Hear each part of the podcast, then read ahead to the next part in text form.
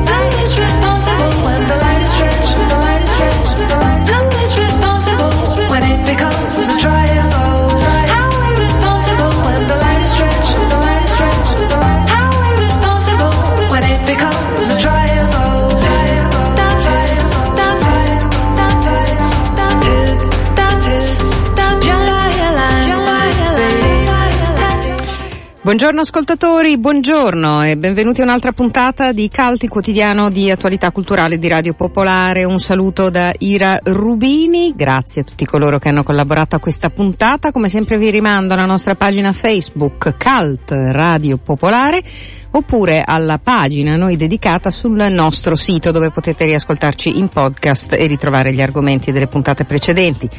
Vi ricordo che ci potete scrivere a cult-radiopopolare.it oppure scriverci in diretta con un sms al 331 62 14013 o una mail a diretta chiocciolapopolarenetwork.it.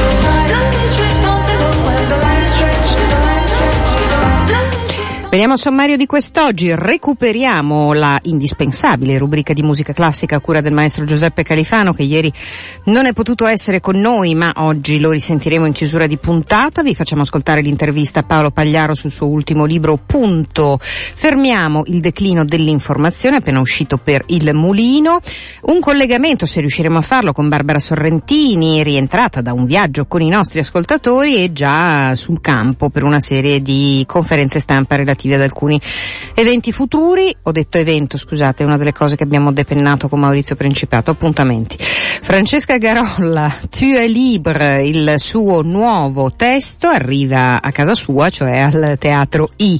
Eh, ricordiamo che tra l'altro questo testo è stato anche selezionato per diverse piattaforme internazionali, ma insomma poi ce lo spiega lei perché l'avremo ospite in diretta. Come avremo ospite in diretta Alessandra Coppola, vice caporedattore esteri del Corriere della Sera per il premio Cutuli Giuli 2017, come ogni anno.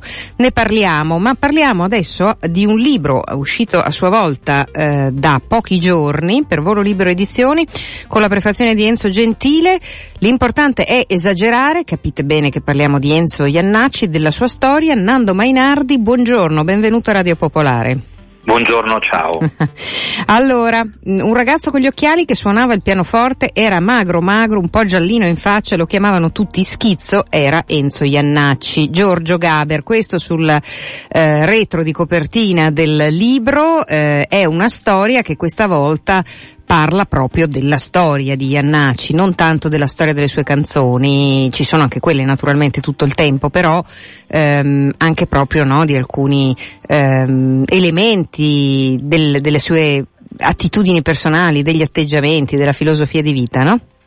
Sì, sì, io ho provato a raccontare il percorso artistico, la parabola artistica di, di Iannacci, che poi copre quasi 50 anni della storia della canzone ehm, e non solo della canzone, della comicità e se vogliamo del costume, della cultura in parte anche milanese eh, e italiana come fosse appunto una storia, narrandola, provando a narrarla come una storia e non una classica biografia eh, artistica o mh, mm, legandomi soltanto alle eh, alle canzoni, partendo dal presupposto che Iannacci è stato il più esagerato dei nostri eh, cantautori. Eh, esagerato. In che senso? Per, sì. Mm. Ecco, perché ehm, irripetibile per eh, penso per, eh, per, molti aspetti. Eh, metto in evidenza eh, questo innanzitutto, e cioè eh, quella che mh, definirei quasi l'urgenza, la necessità, l'impellenza che aveva della dissonanza. Iannacci era uno che diceva la cosa giusta, cantava la cosa giusta nel luogo e nel momento sbagliato. Eh, se si fosse trattato di qualcun altro poteva essere un limite imperdonabile, nel caso di Annacci era genio. Era la marcia in più, era il genio del contropiede per mh, ricordare una definizione che diede di lui eh, Dario Fo. Penso alla sua apparizione sulla scena prima milanese, poi eh, nazionale, e alla sua stessa fisicità, a quel suo aspetto un po' da Gilbert Becot appena dimesso dal neurodeliri, ehm, eh, e cioè da una parte evocava lo stile degli chansonnier e dall'altra eh, distruggeva lo stile degli, eh, degli chansonnier cantando canzoni mai sentite prima, siamo ai tempi dell'ombrello di suo fratello, del cane eh, con, eh, con, i capelli, eh, e eh, pur facendo parte mm, mm. di una generazione che è la eh, prima generazione dei cantautori, quelli che si misero a cantare le canzoni che scrivevano ancora prima che eh, venisse coniata la parola cantautore, quindi non c'era ancora un'etichetta che in un qualche modo li classificasse, quindi una generazione che ha modificato profondamente la storia della canzone. Gaber, eh, Paoli, Tenco, Lauz e Ndrego, ecco, eh, all'interno di questo gruppo sicuramente Iannacci era il più uh, bizzarro, quello considerato maggiormente agli antipodi dei gusti del, uh, del pubblico, era quello considerato più inudibile, al punto che la RAI TV nel novembre del 1961 lo provinò eh, e lo definì inidoneo a, a, cantare. Ecco, questo elemento della dissonanza io penso che abbia caratterizzato, siano degli elementi caratterizzanti eh, il suo percorso artistico non solo nel campo della canzone. Iannacci ha dato anche un fortissimo contributo nell'ambito della, della comicità e di nuovo non è stato solo uno dei protagonisti della gloriosa stagione del cabaret milanese degli anni 60 e 70, ma è stato l'elemento trainante, è colui che in un qualche modo, con questa sua comicità surreale di situazione, quasi becchettiana, ha aperto la strada. Poi, altra caratteristica eh, è che magari erano più altri a cogliere i frutti e a conoscere il grande stabile successo di massa. Nel caso della comicità eh, è stato eh, il caso di Pozzetto o di Abbattantuono eh, o di Boldi. Iannacci rimaneva questo, su questo fronte un po', eh, un po', indietro e questo era anche un, un elemento, un fattore di eh, frustrazione, eh, però la realtà, a mio parere la verità, era che Iannacci era irriducibile a operazioni di semplificazione, a operazioni eh, commerciali e rimane, rimaneva vincolato eh, ai suoi temi, a questa comicità così poco eh, televisiva e a canzoni così poco scontate. Sì, eh, ma eh, c'è una cosa che dal libro emerge abbastanza chiaramente, soprattutto dal racconto della formazione, del, del, dell'arrivo del mm, piccolo Iannacci, del giovane Iannacci come oriundo, insomma, come figlio di emigranti, come mm, insomma, personaggio che comunque ha tutta una sua storia dietro. Era l'epoca quella della generazione che la guerra l'aveva subita perché erano bambini, quando appunto no, o comunque erano nati poco dopo, e che eh, rimescolava l'Italia con tante, ehm, tanti elementi che arrivavano da diverse parti dell'Italia che poi fecero quella Milano in cui Iannacci, e di cui Iannacci ha così spesso cantato, no? Certo, certo. Uh, lui era uno sradicato per diversi, eh, per diversi aspetti e cresce eh, anche artisticamente eh, alimentandosi di una serie di, eh, di, di elementi. Eh, questo è un fatto anche generazionale e che caratterizza poi eh, gli adolescenti, i giovani della Milano, di una certa Milano degli anni 50, quelli che crescono con il jazz, con, con il rock, eh, e in cui magari eh, chi è figlio di eh, eh emigrati, questo vale nel caso di Iannacci, ma potrebbe valere anche nel caso di Celentano, che è stato un grande eh, innovatore, ehm, eh, si trova... Tutti pugliesi, eh, no? Mm. Pugliesi, pugliesi, mm. entrambi, mm. entrambi. Eh, si trova al centro della, eh, della scena eh, e ehm, sono innovativi anche nell'ambito del, del linguaggio. Certo.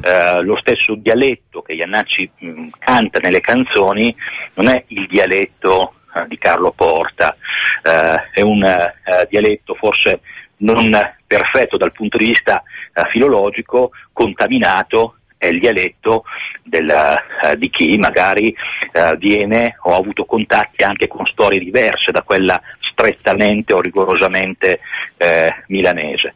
Eh, e del resto questo è un aspetto che poi nuovamente rimarrà nel suo percorso, eh, non a caso Iannacci ha concorso a costruire quella macchietta del terruncello sì. che poi a Battantuono ha portato al successo negli anni, negli anni 80 eh, e che però eh, all'inizio aveva un'altra profondità certo. rispetto uh, ai film poi di, uh, di Vanzina, uh, perché era legata alla, ai giovani, al giovane anni 70, al giovane immigrato mm. che contrariamente agli immigrati di qualche decennio prima eh, trovava, si trovava a confrontarsi con una dimensione come quella che era la disoccupazione, una disoccupazione che già allora cresceva certo. e che oggi chiameremo precarietà. Ecco.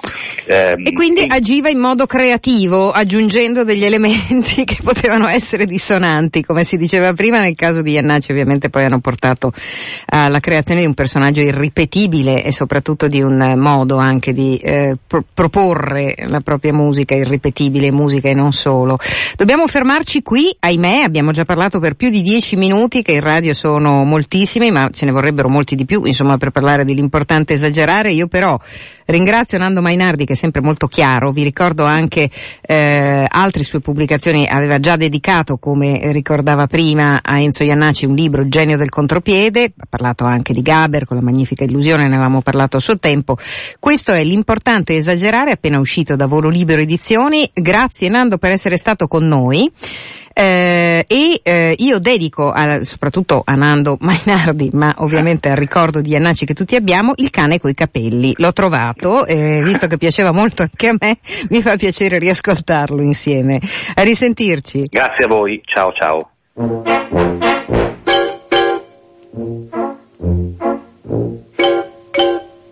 Il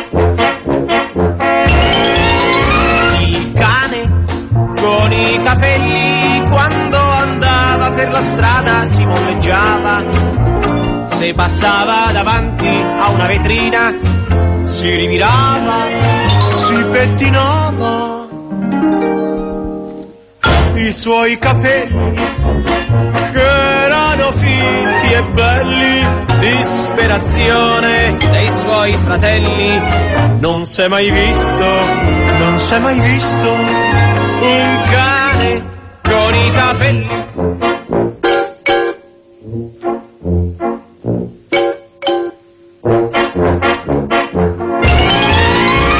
Voleva sembrare un altro e si illudeva d'essere diverso, perché per strada la gente lo guardava, lo accarezzava, gli accarezzava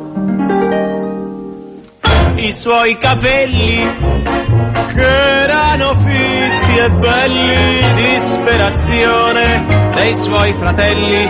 Non s'è mai visto, non s'è mai visto un cane con i capelli.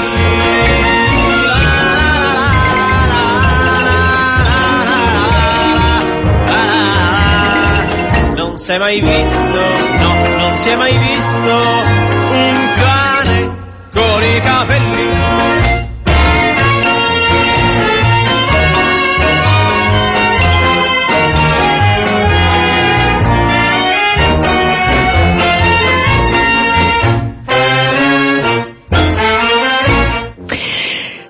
Lasciamo Iannacci, insomma, è il suo eh, genio in contropiede, come ci ha raccontato un attimo fa Nando Mainardi, l'autore del libro di cui abbiamo parlato. Adesso veniamo a un appuntamento di cui sempre e con piacere naturalmente parliamo. Ehm, parliamo del premio Cutuli. Alessandra Coppola, vice caporedattore esteri del Corriere della Sera, è con noi. Buongiorno, benvenuta. Buongiorno a voi. Allora, siamo arrivati al 2017, no? E quindi forse va fatta qualche considerazione, visto che, insomma, questa, eh, che appunto è una, mm, un'iniziativa che è sorta eh, spontaneamente da parte di tante istanze, no? Quella di ricordare Maria Grazia Cutuli anche con una serie di attività importanti che lasciassero una traccia per il futuro. Sì, eh, sono 16 anni dalla morte di Maria Grazia, è morta nel 2001 in Afghanistan, eh, molti lo ricorderanno. Uh, in molti modi abbiamo sempre pensato e abbiamo anche nella pratica cercato di ricordarla. Io personalmente la conoscevo bene, era, ero molto più giovane, ma ero la sua compagna di banco, quindi sì. per me una persona, resta una persona molto importante. In molti modi abbiamo tentato. Dall'anno scorso, quindi da, nel quindicesimo anniversario della, della sua morte, abbiamo cominciato con questi racconti di guerra che sono un modo per cercare di riflettere e ragionare su quello, sulle tante guerre che ci circondano e di cui quotidianamente ci occupiamo, sempre un po' con la sensazione di non riuscire ad andare a fondo. Um, quest'anno questi racconti di guerra eh, coinvolgono non solo il Corriere della Sera, la Fondazione Corriere della Sera, la famiglia Cutuli, ma anche questo gruppo di colleghe di, di esteri e non solo, che, eh, di anche di altre testate che si ritrovano con le conversazioni estere e che coinvolgono sì. anche Radio Popolare. Infatti, eh, infatti eh, di solito ne parliamo sempre degli appuntamenti di conversazioni estere e quest'anno però ehm, siete anche a Book City, o sbaglio?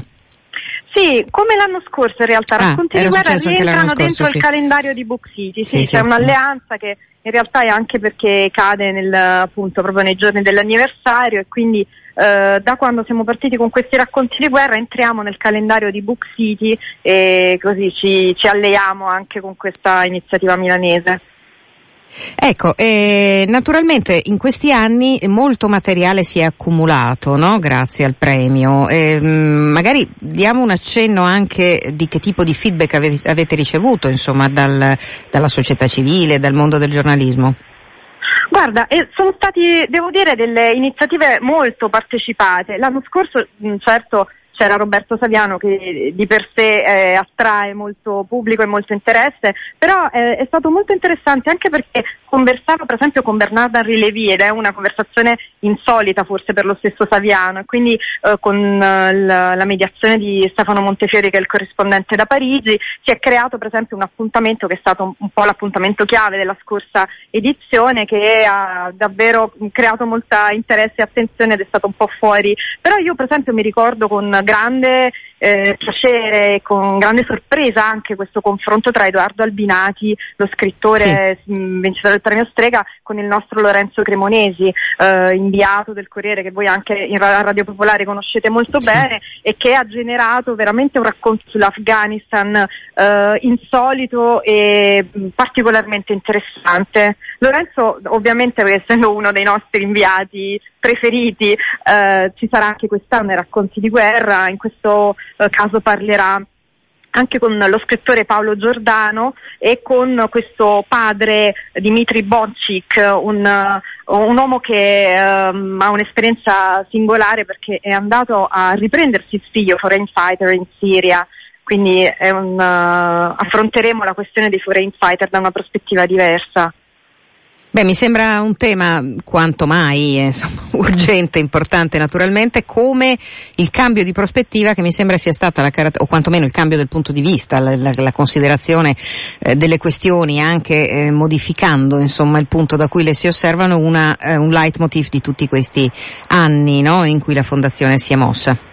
Sì, sì, poi la Fondazione Corriere ha una lunga esperienza di questo tipo di incontri, un po' diciamo fuori del, mm, appunto di approfondimento e di eh, cercare di fermarsi a ragionare su alcune questioni. Um, se ti posso, vi posso raccontare eh, certo. velocemente qualcos'altro di questi appuntamenti sì, sì. prossimi, noi cominciamo già domani con un, un primo evento che rientra più eh, diciamo in quelle, in quelle, conversazioni estere che abbiamo fatto finora e quindi sarà la Microsoft House che è il nostro partner sì. in queste conversazioni e parleremo di fake news con uh, Enrico Mentana. E poi sabato e domenica. Tra l'altro, invece... scusa se ti fermo un secondo, no, non dimmi. so se mi puoi confermare una notizia che, eh, cioè, che si possono seguire anche in streaming parte di queste conversazioni o successivamente? Guarda, normalmente sì, cioè, perché alla Microsoft House mi aspetto, mi aspetto eh, che ci sia lo Allora, no, non voglio parlare a nome di, della Microsoft House perché No, certo, eh, diciamo, certo, sono, stavo eh, scherzando. Sicuramente no, sicuramente lei mm. invece a sorpresa tecnologicamente avanzati siamo in sala bussati del Corriere della Sera dove mm. eh, si potrà seguire eh, in infatti, streaming. Infatti. Mm, mm, mm. sì. E, eh, quindi partiamo con questa piccola tappa di anticipazione. Domani, domani alle, alle 9 di sera, è un orario particolare perché aspettiamo che Enrico Mentana finisca il TG e quindi arrivi. E, e sì. quindi è la, la sera della Microsoft House. E poi invece il, sabato e domenica siamo in sala Buzzati, sabato è la giornata più ricca, mh, mm, discutiamo di Turchia, e soprattutto ci concentriamo sulla censura, la repressione degli intellettuali e dei media, che è un tema che ci sta molto a cuore, che ci sembra molto urgente. Viene per noi da Parigi Ahmed Insel, che è un grande intellettuale, politologo, ma anche eh, editorialista, eh, un personaggio veramente interessante, ci sarà anche Elena Janecek, la scrittrice sì, italiana certo. eh, che conoscete molto bene anche voi, poi parleremo di Messico, c'è la vostra Lorenza Ghidini che modera questo incontro tra Guido Olimpio e Cintia Rodriguez, anche qui ci concentriamo molto su quelli che Guido Olimpio chiama i martiri della guerra, della narcoguerra, che sono mm. i giornalisti spesso, mm. sono Um, sono veramente tanti, sono oltre 100 i giornalisti che sono morti in questi anni in una, in una guerra che però fa cifre impressionanti, 100.000 morti in 5 anni. Certo. noi parleremo proprio di questo che spesso eh, diciamo, ci sembra che venga dimenticato. Parleremo poi con Eshkol Nevol nel pomeriggio alle, dalle sei e mezza il, lo scrittore israeliano. Uh, sono molto contenta perché verrà e sarà alle otto di sera in sala Buzzati Martin Caparros, che è un giornalista e scrittore argentino che amo molto, che viene dalla Spagna e che per quanto sia argentino conosce molto bene la Spagna, ha scritto forse tra le cose più interessanti sul New York Times sulla crisi catalana, parleremo anche di quello. E, ehm, poi assegniamo il premio Cutuli quest'anno, eh, c'è stata un po' di pausa negli ultimi anni e un po' di confusione in questo premio a cui teniamo molto, quest'anno lo assegniamo a una giovane giornalista libanese che ha seguito le primavere arabe, che sì. si, si, muove sul, sullo scenario internazionale con molto coraggio e anche molta bravura, che si chiama Jena Moussa e poi il, ci sarà il, a seguire l'incontro di cui vi parlavo prima sui Foreign Fighters con Lorenzo Cremonesi, Paolo Giordano e questo padre che, eh, Boncink che è andato a recuperare il figlio. Chiudiamo domenica mattina, sempre in sala Buzzati alle 11 e parliamo un po' del, dell'idea eh, se è concreta, se è un timore, se è un allarme di conflitto atomico, a che punto siamo con le, col disarmo nucleare e con, invece con la corsa alle armi nucleari, ci saranno due grandi nomi del Corriere della Sera, Sergio Romano e Franco Venturini. Bene, allora più chiara di così non poteva essere Alessandra Coppola, la ringraziamo come sempre per averci raccontato i molti beh, interessanti insomma, appuntamenti che gravitano intorno eh, al, alle iniziative organizzate da Fondazione Corriere della Sera e eh, relative al premio Cutuli che siamo contenti che, venga, che sia stato nuovamente assegnato, insomma che si sia ripresi questo percorso. Quindi eh, dove possono trovare gli ascoltatori tutti i dettagli di cui abbiamo già dato conto? Sul Corriere.it sicuramente, poi noi li facciamo girare con i social e poi anche con gli altri, eh, le altre testate che coinvolgono, con Radio Popolare certo. che ringrazio sempre moltissimo. Il Foglio, Rivista Studio e Fondazione Oasis. Grazie Alessandra, buon lavoro, a risentirci. Grazie mille a voi, grazie.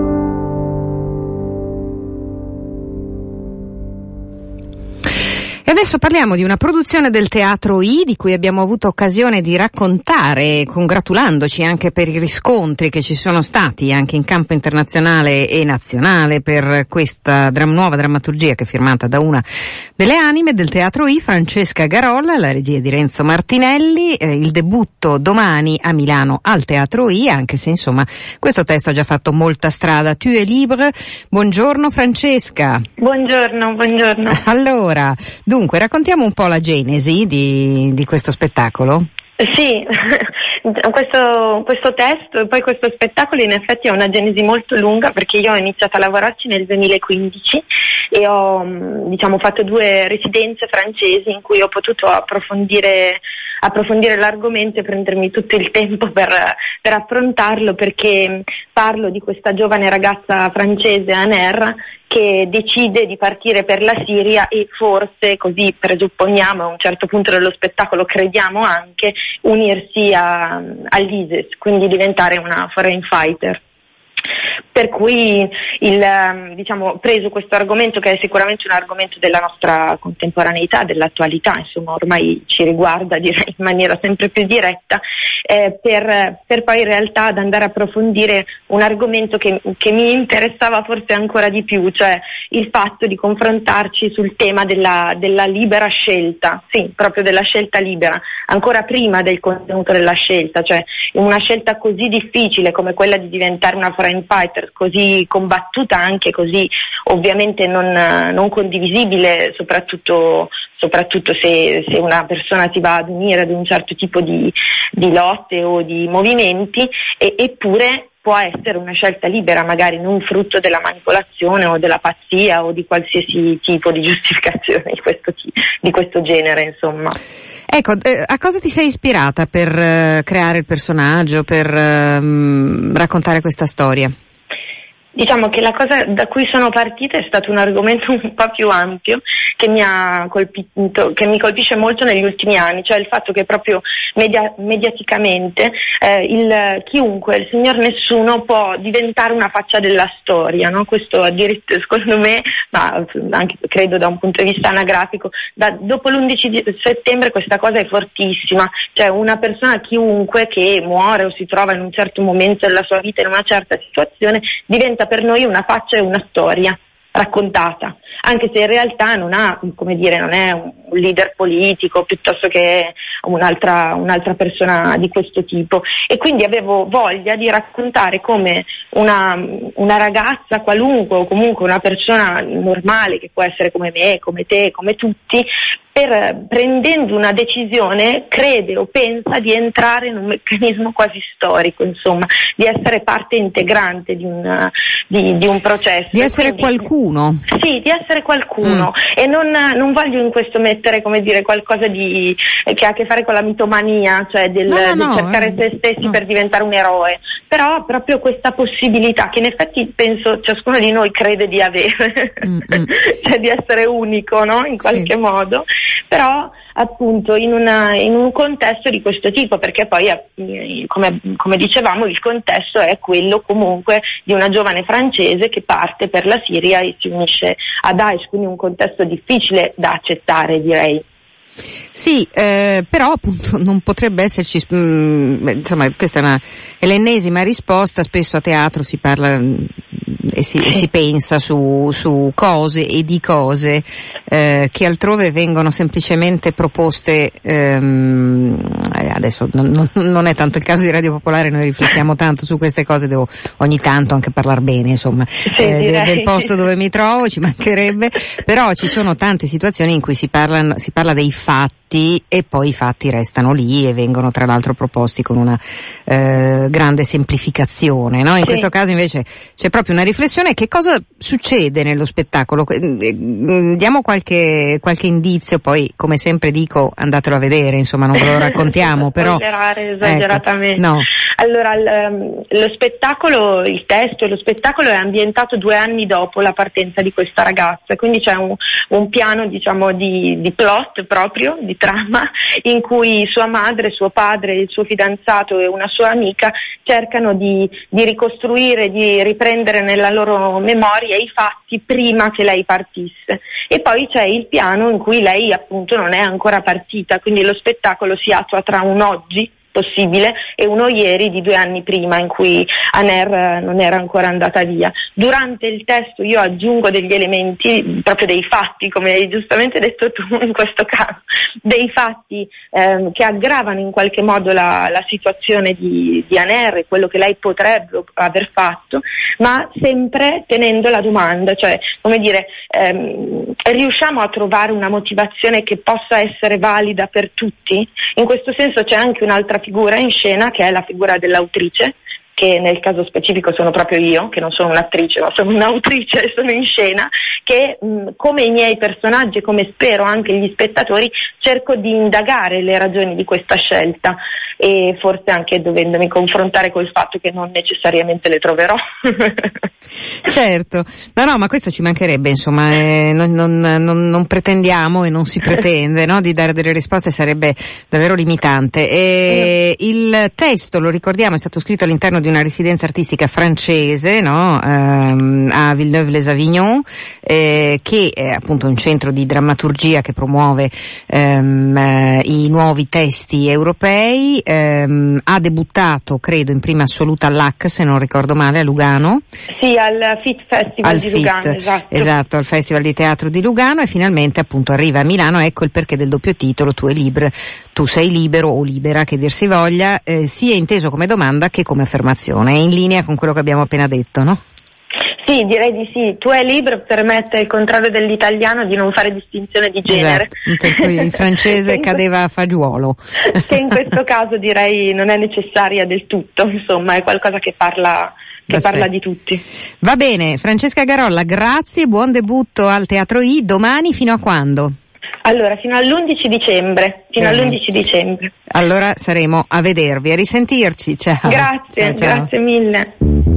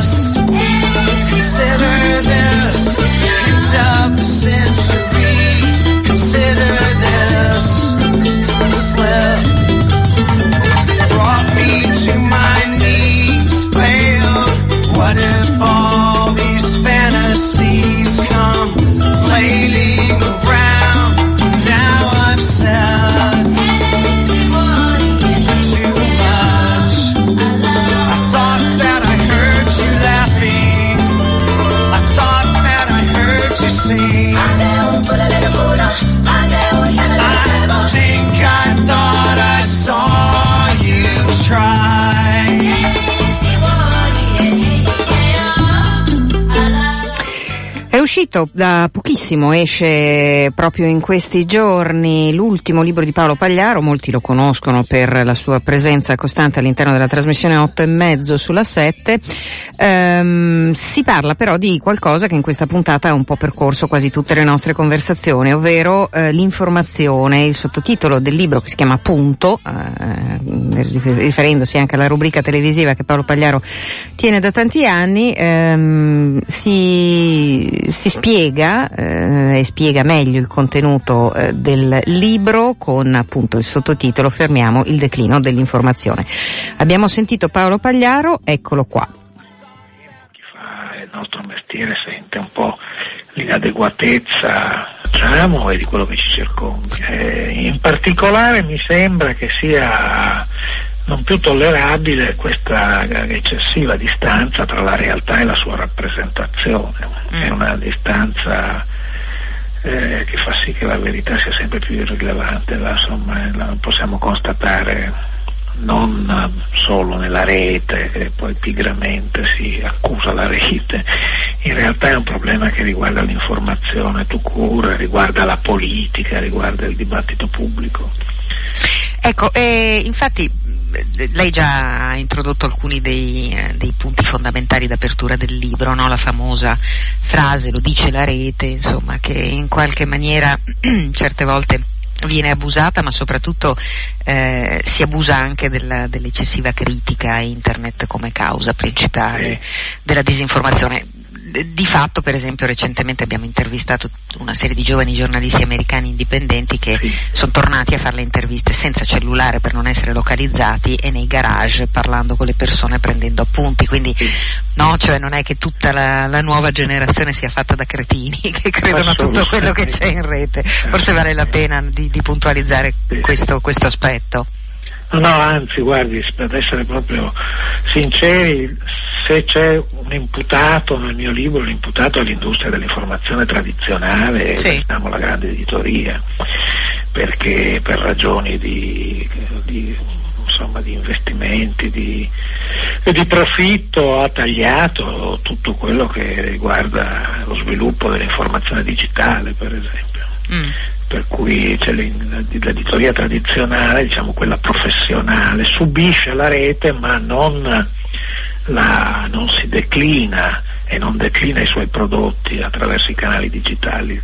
È un, questo è un grande impoverimento, perché poi naturalmente qui si aggiunge l'ideologia della disintermediazione, del fatto che ognuno, no, il giornalista sei tu, eh, sei nello stesso tempo produttore, consumatore, sei il veicolo, quindi molti, molte parti in commedia e, e, tutto questo va a discapito della qualità, ma insomma è un problema di assetto complessivo ed è un problema di politica.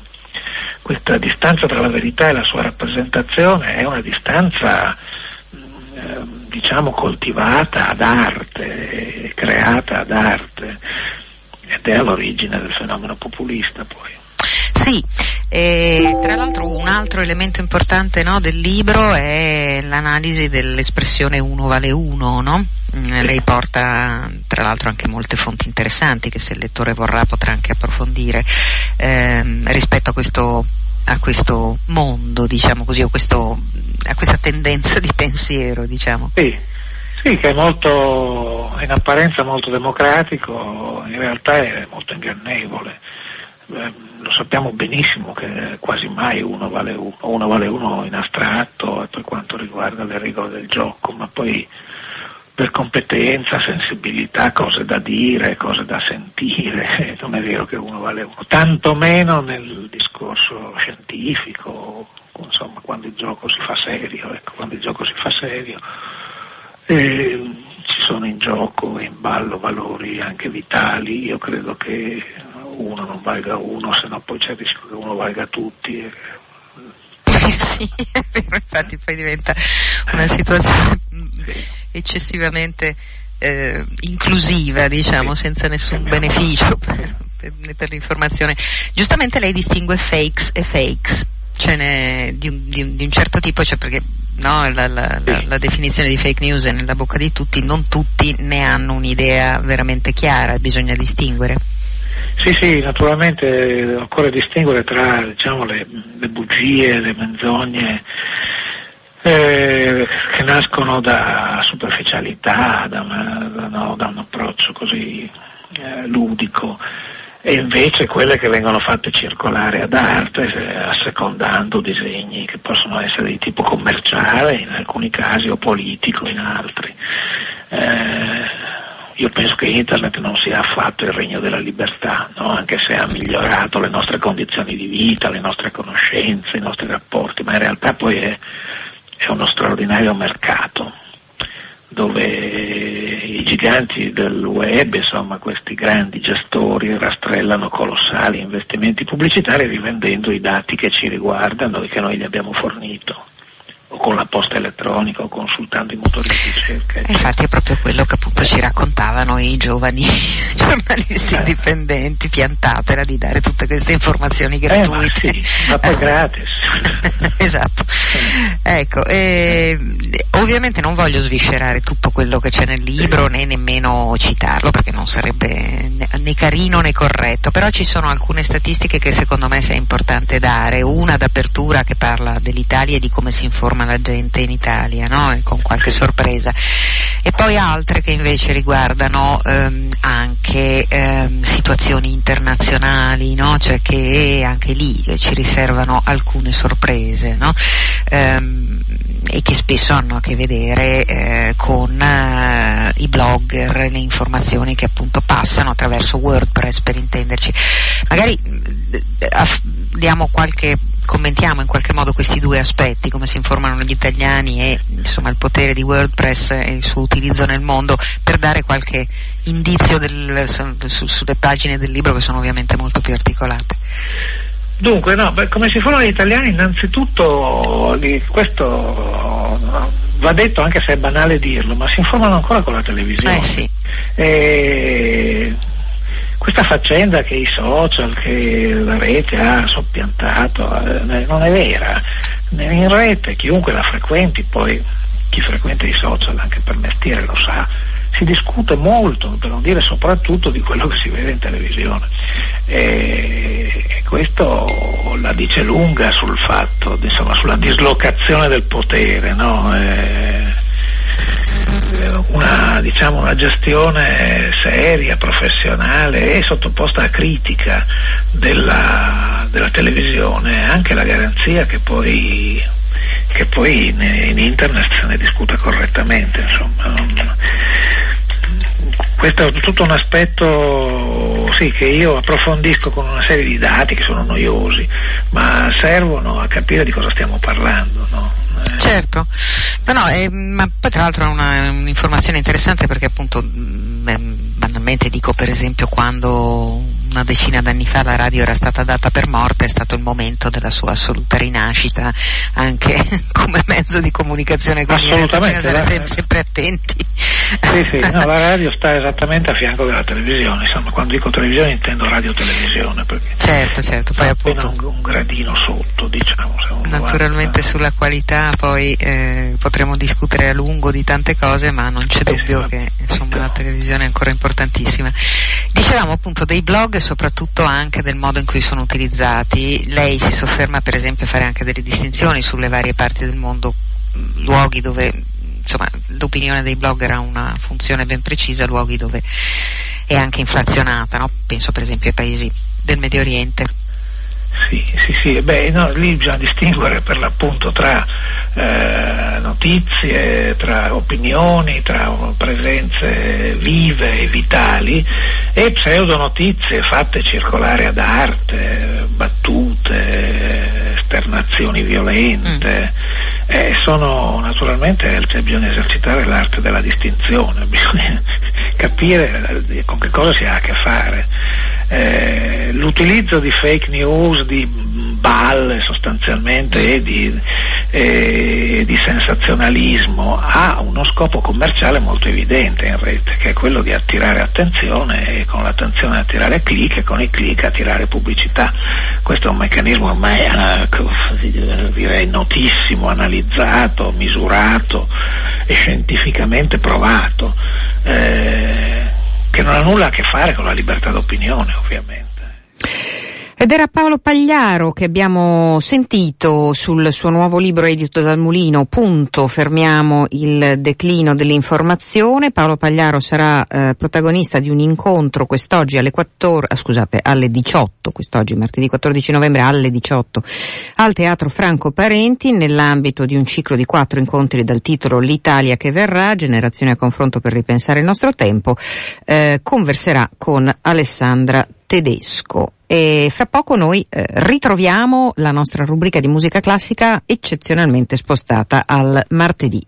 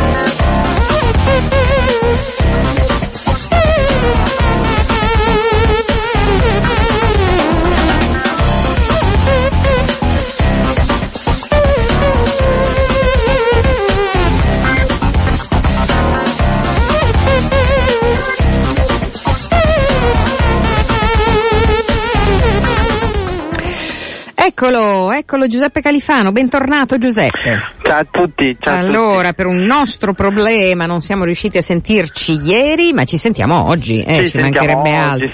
Sì, che debutta l'opera di Sciarrino. Eh, eh, questa sera sì, ragazzi, c'è la, c'è la prima e qualcuno ha visto l'an- l'anteprima. Sì, devo giovane. dire la nostra Anna Sant'Ambrogio, sì. che ringrazieremo sempre di esistere per le mille cose che fa per Radio Popolare, mi ha raccontato che è andata appunto all'antegenerale insomma, eh, questa settimana mi ha battuta perché è stata molto più a, a, teatro di quanto ci sia stata io e quindi vedi, ecco, per cui qualcuno ha visto la prova, sì. Assolutamente sì, sembra che, che, sia un progetto molto interessante perché oltre alla, al, allo stile di Sciarrino a cui lui no, non rinuncia giustamente rimanendo fedele a se stesso, c'è un bellissimo lavoro di recupero di Alessandro Stradella in realtà di, di materiali di musica antica e sapete che lui è appassionatissimo anche di Scarlatti, ha fatto tante trascrizioni per quattro sax di, di, di musiche di autori quasi esclusivamente italiani del passato. E quindi insomma sembra che sia c'è una grande descrizione del mondo dei cantanti, del mondo della lirica, insomma è un progetto molto interessante per cui stasera insomma sentiremo assolutamente, per cui stasera alle 20 l'appuntamento con la prima, ci sono diverse repliche, insomma se avete occasione uh, insomma correte ad ascoltare anche questa eh sì. opera contemporanea, tanto poi c'è tutto il tempo di sentirsi l'Andrea Chenier e tutto insomma ritornare sul sul repertorio. Eh, ma lì noi faremo, le, lo dico, ne approfitto, come insomma, sempre, come sempre.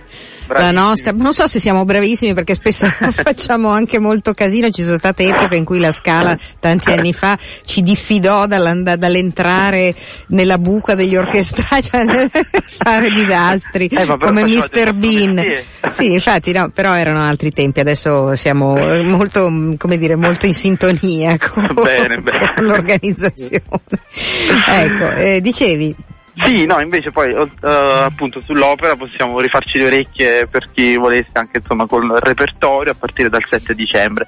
Però anche questa sera, se qualcuno proprio non riuscisse ad andare a vedere Sciarrino, uh, può andare nell'aula magna dell'Università Statale perché c'era, riprende la stagione dell'orchestra Unimi, uh, diretta da Alessandro Crudele che è il suo direttore musicale, eh, è una compagine universitaria ma di, di, uh, di, ottimo valore. E il programma è anche non, non per niente scontato poi per un'apertura di stagione perché abbiamo il concerto per pianoforte numero 2 uh, eh, di Shostakovich, l'opera 102 e dei brani di Mussowski Uh, non tra i più famosi, c'è il preludio della Giovancina che è una delle, delle sue opere, la meno conosciuta, uh, e c'è anche Borodin e Cancelli che è un, Invece questo Cancelli è un autore sempre russo, eh, che però è una prima italiana, un autore contemporaneo e eh, sempre, sempre la, l'università, l'orchestra dell'università eh, ha, ha, dello spazio per le, uh, musiche di, di, di, autori contemporanei, insomma gli fa assolutamente onore. Quindi questa sera alle 21 uh, all'Aula Magna dell'Università Statale c'è anche questo appuntamento, mentre la Verdi uh, ritorna con questi appuntamenti legati al cinema e in particolare un grandissimo classico di Frédéric Murnau, il Nosferato, che insomma è il capostipite di qualsiasi horror praticamente. E, um, ci sono le musiche dirette da Timothy Brock, sono delle musiche di Erdman, Hans Erdman, eh, che sono state recuperate dallo stesso Brock che le ha un po' riorchestrate per l'occasione e come ci ha abituato la Verdi ultimamente insomma c'è la proiezione dal vivo e la, l'esecuzione della musica in sincrono, quindi eh, un appuntamento che gli appassionati seguono sempre con grande interesse. E l'appuntamento è per giovedì alle, alle 20, 20 e 30, venerdì eh, alle 20 e domenica alle 16, quindi i tre appuntamenti consueti. Uh, volevo segnalarvi invece sabato in San Giovanni Laterano uh, alle 21, c'è un, uh, siccome c'è 450 anni di Monteverdi, quindi fioccano un po' tutti gli omaggi. Questo è un omaggio un po' particolare dell'associazione Canone Inverso, eh, perché è tutto un omaggio eh, in realtà un po' contemporaneo, un po' teatrale eh, al, al, lamento di Arianna, e quindi ci sono il eh, lamento di Arianna in una drammatizzazione sonora in quattro stazioni, che insomma sembra molto interessante. Ci saranno Silvia Cignoli alle chitarre, Laura Faoro ai flauti e Mario Mariotti alle trombe e Lia Moretti alle percussioni, quindi insomma un, modo, un omaggio a Monteverdi poco poco scontato. Uh, se c'è tempo vi dico anche un altro paio di sì, appuntamenti. Abbiamo okay, un minuto allora... e venti secondi. No, ce la faccio, sono diventato bravo con i tempi.